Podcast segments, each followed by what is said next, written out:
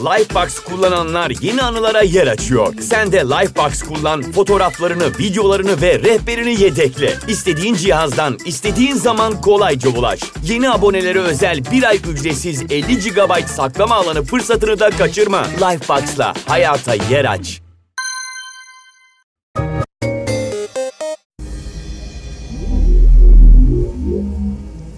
Have you ever had a dream, Neo, that you were so sure was real? What if you were unable to wake from that dream? How would you know the difference between the dream world and the real world? Hiç gerçek olduğundan emin olduğun bir rüya gördün mü Neo? Peki ya bu rüyadan hiç uyanamasaydın? Gerçek dünya ile düşler dünyası arasındaki farkı nasıl anlayacaktın? Matrix filmini izlemiş olanlar varsa bu cümlelerin filmdeki Morpheus adlı karaktere ait olduğunu hatırlamışlardır. Filmi anlatmayacağım tabii. İzlemeyen varsa mutlaka izlesin. Ama şu kadarını söyleyeyim. Film baş karakter Neo'nun gerçeğe inanılmaz benzeyen rüyalar görmesiyle başlar. Bu rüyalar o kadar gerçektir ki uyandığında yaşadığı dünyadan bile daha gerçek hissi vermektedir. Neo zamanla bu işe iyice kafa yormaya başlar, araştırır ve bir gün Morpheus adlı karakter rüyaların ne anlama geldiğini, gerçek dünya ve Neo'nun rüyasında gördüğü dünya arasındaki bağlantının ne olduğunu anlatmak için Neo'ya ulaşır. Film çok derin anlamlar içeriyor. Simülasyon hayat teorisinden girip Platon'un idealar evrenine kadar gider. Ama podcastimizin mitoloji podcastı olduğunu hatırlayıp konumuza dönüyorum. Size mitolojideki Morpheus'u anlatmayı zaten istiyordum ama kaybettiğim bir yakınımı dün gece rüyamda görüp uyandığımda bir süre etkisinden çıkamadım. O yüzden şimdi anlatmak çok yerinde oldu. E, Morpheus rüya tanrısı, babası uyku tanrısı Hipnos. Azıcık Hipnos'tan da bahsedeyim sonra Morpheus'a geri döneceğim. Hipnos ölüm tanrısı Thanatos'un ikiz kardeşi. Biliyorsunuz uykuya yeri ölüm de diyoruz. Çünkü yaşamsal faaliyetlerimizden bazıları oldukça azalıyor. Bilinçsiz bir evreye geçiyoruz ve adeta başka bir dünyaya bağlanıyoruz. Bu yüzden ölüm tanrısı ile ikiz kardeşi olması güzel bağlantı bence. Hipnos elinde bir kap haşhaş suyu veya haşhaş çiçeğiyle tasvir edilir. Bazı tasvirlerde yumuşak sedirinde yatar. Yanında da oğulları Morpheus, Phobetor ve Phantasos bulunur. Hipnoz ve oğulları sessizliğin hakim olduğu, tek duyulan sesin Lete nehrinin şırıltısı olduğu bir diyarda yaşarlar. Evin önünde haşhaş çiçekleri ve başka yatıştırıcı otlar yetiştirirler. Ailecek Yunanistan'ın Lemnos yani Limne adasında bir mağarada yaşarlar. Bazı kaynaklara göre ise yeraltı dünyasında saray gibi bir mağarada yaşarlar. Sarayın önündeki Lete nehri unutkanlığa sebep olur ve bu mağaradan başlayıp ölüler diyarına kadar uzanır. Mağaranın kapısında iki canavar bulunur. Bu canavarlar girmek isteyenlerin en büyük korkularına dönüşebilmektedir. Hipnos'un oğullarına geri dönelim. E, Fobetor kabuslardan sorumlu. Rüyada korkunç bir canavar ya da yılan gibi tehlikeli bir hayvan olarak görünebilir. Fantasos oldukça gerçek dışı, fantastik rüyalar gördürür. Morpheus ise aslında şekil anlamına gelir. Neden? Çünkü şekil değiştirmeyi, dönüşümü simgeliyor. Morpheus insan düşlerinden sorumludur. İnsan şekline girerek rüyalarımıza misafir olur. En çok da kral ve kahramanların rüyalarına. Rüyalardan sorumlu bu kardeşler her gece yer altındaki mağaralarından uçarak dışarıya çıkarlar. Birbirinden farklı iki kapıdan geçerler. Bu kapılardan ilki insanlara tanrılardan gönderilen ve anlam taşıyan rüyalar için kullanılır. Üstünde bir boynuz figürü bulunur. Diğer kapı ise bir anlam taşımayan rüyalar için kullanılır. Üstünde fil dişi bulunur. Şimdi bunlar hep çok göz önünde olmayan tanrılar. O yüzden çok büyük olayları yok aslında. E, yalnız bir keresinde Hera Truva Savaşı'nın kaderini değiştirmek için Hipnos'tan yardım ister. Uyku tanrısı ise bunun karşılığında halüsinasyon ve gevşeme tanrıçası Pasitea ile evlenmeyi diler. Hera da yardımı karşılığında onun bu dileğini yerine getirir. Hipnoz hakkındaki en fazla bilinen efsane ise Zeus'la ilgili. Uyku tanrısının gücü Zeus'un üzerinde bile etkili yani çünkü Zeus bile uyuyor sonuçta. Bunu bilen Hera onu Zeus'a karşı kullanır.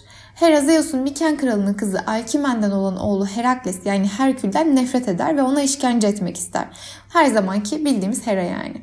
Bu yüzden Hipnos'tan Zeus'u uyutmasını ister. Hipnos uyutur ancak Zeus uyandığında olanları öğrenince çok sinirlenir. Hipnos'u cezalandırmak için onu aramaya başlar ve sonunda onu annesi gece tanrıçası Nix'in kucağında bulunur. Ve onu böyle bir olaya bir daha karışmaması konusunda uyarır. Yani benim burada anlamadığım koskoca adamı geçtim. Tanrı dahi olsa ana kuzusu olabiliyor arkadaş yani. Annesinin kucağına oturabiliyor. Bu nasıl bir şey yani? Morpheus ile ilgili birkaç bilgi daha vereyim. Bir galeri gezerken kanatları olan ve böyle sere serpe uyuyan bir genç erkek görürseniz onun Morpheus olma ihtimali çok yüksek. Morpheus mitolojide ayrıca Alkion ve Kes hikayesine de karşımıza çıkar. Alkion ve Kesk birbirine aşık bir çift.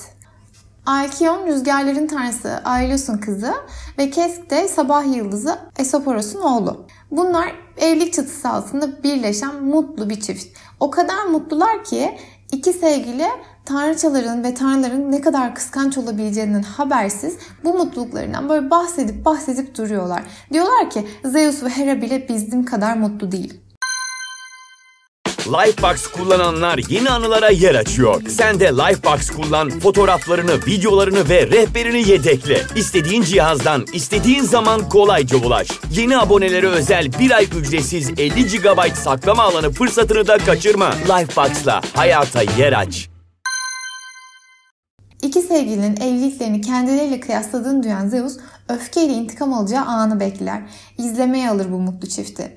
Yani Zeus sen de ne sandın? Hera ile saçma sapan bir evliliğin var. Irzına geçmediğin ölümlü ölümsüz kadın erkek kalmadı. İneğe bile yürüdün. Yani kıskanmaya hakkın var mı senin?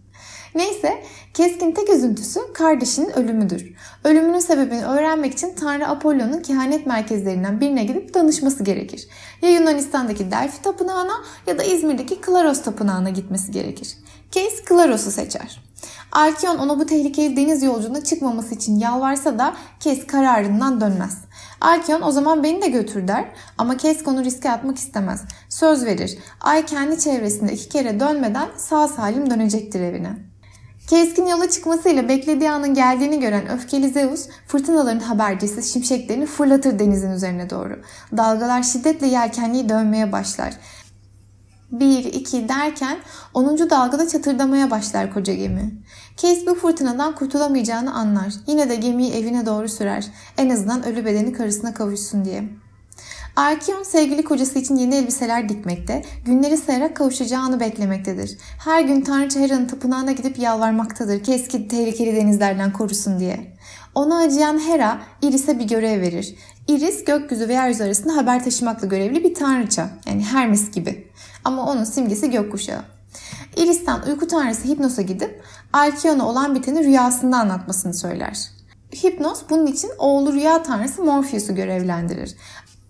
Alkion uykuya daldığında Morpheus keskin kılığına girerek geminin nasıl paramparça olduğunu ve kocasının nasıl öldüğünü gösterir. Alkion ağlayarak uyanır. Koşa koşa dışarı çıkıp denize bakar. Kocasının ölü bedeni gerçekten dalgalar arasında savrulmaktadır. Alkion ona ulaşmak için kendini kayalıklardan boşluğa bırakır. Denize düşecekken bir anda mavi bir ışık hüzmesi gibi kanatları belirir. Denizin üstünde uçmaya başlar. Alkion bir halikon yani yalı çapkın dediğimiz kuşa dönüşmüştür. Tam Keske yaklaştığı anda onun cansız bedeni de kıpırdanır, mavi kanatları belirir, o da bir yalı çapkınına dönüşür. Tanrılar bu büyük aşka kıyamayıp onları bir çift yalı çapkını kuşuna dönüştürmüşlerdir. Kışın gecelerin en uzun ve denizin en sakin olduğu günlerde Alkion yumurtalarını denize bırakır. Alkion'un babası rüzgar tanrısı Aelus da torunlarına bir şey olmasın diye 7 gün boyunca fırtınaları durdurur. Şimdi kapatmadan önce mitolojinin dile, bilime ve günlük hayatımıza nasıl yansıttığını gösteren örnekler vereceğim bu hikayeden. Alkion İngilizce halikon olarak geçer ve dingin huzurlu anlamına gelir. Halikon kuşu bizde iskele kuşu ya da yalı çapkını olarak bilinir. Gün dönümlerinden önce ve sonra 7'şer gün yani toplamda 14 gün gibi deniz sakin olur ve bu dönemde yalı çapkını yumurtladığı bilinir. Bu zamanlara sakin günler anlamına gelen Halikon Days denir. Gün dönümü neydi bu arada? Tekrar lise coğrafya dersimize dönüyoruz. Güneş ışınlarının dönenceleri dik geldiği zamanlar. Yani 21 Haziran ve 21 Aralık. Bu tarihler aralığında böyle bir hafta, iki hafta civarında deniz çok sakin oluyormuş ve bu kuş yumurtluyormuş. Uyku tanrısı Hipnos'un Roma mitolojisindeki adı Somnus. Bu isim size bir şey çağrıştırdı mı? Mesela insomnia diye bir hastalık var. Kronik uykusuzluk sorunu anlamına geliyor. Literatürde letarji diye bir terim var. O da yorgunluk, halsizlik anlamına geliyor. O da adını Lete Nehri'nden almış. Fantastik rüyalar tanrısı Fantasos'un adı düş ürünü anlamına gelen fantezi ve İngilizce hayalet anlamına gelen phantom kelimelerinin kökenini oluşturur. Fantasos, fantazi, phantom. Morfin yani eski adıyla morfium da adını Morpheus'tan ve onun rüya görmeye sebep olan etkisinden alır. İngilizce'de in the arms of Morpheus yani Morpheus'un kollarında diye bir deyim var. Bu da uyurken anlamına geliyor. Yani bir daha İngilizce konuşurken uyurken diyeceğinizde When I'm sleeping yerine When I'm in the arms of Morpheus gibi böyle havalı bir tabir kullanabilirsiniz. Bilmiyorum nasıl olur. Ben hiç kullanmadım bu arada. Bitirirken size soruyorum. Hangi alem gerçek? İçinde yaşadığımız mı? Rüyaya daldığımız mı? Yoksa ikisi de farklı boyutlarda gerçek olabilir mi? Siz hangi rüyanızdan hiç uyanmamayı dilediniz? O rüyayı bu dünyada gerçekleştirecek gücünüz yok mu gerçekten? Gücünüz mü yok, inancınız mı, zamanınız mı yoksa haliniz mi? Tekrar düşünün. Bir daha soruyorum. O rüyayı bu dünyada gerçekleştirecek gücünüz yok mu gerçekten? Rüyalar,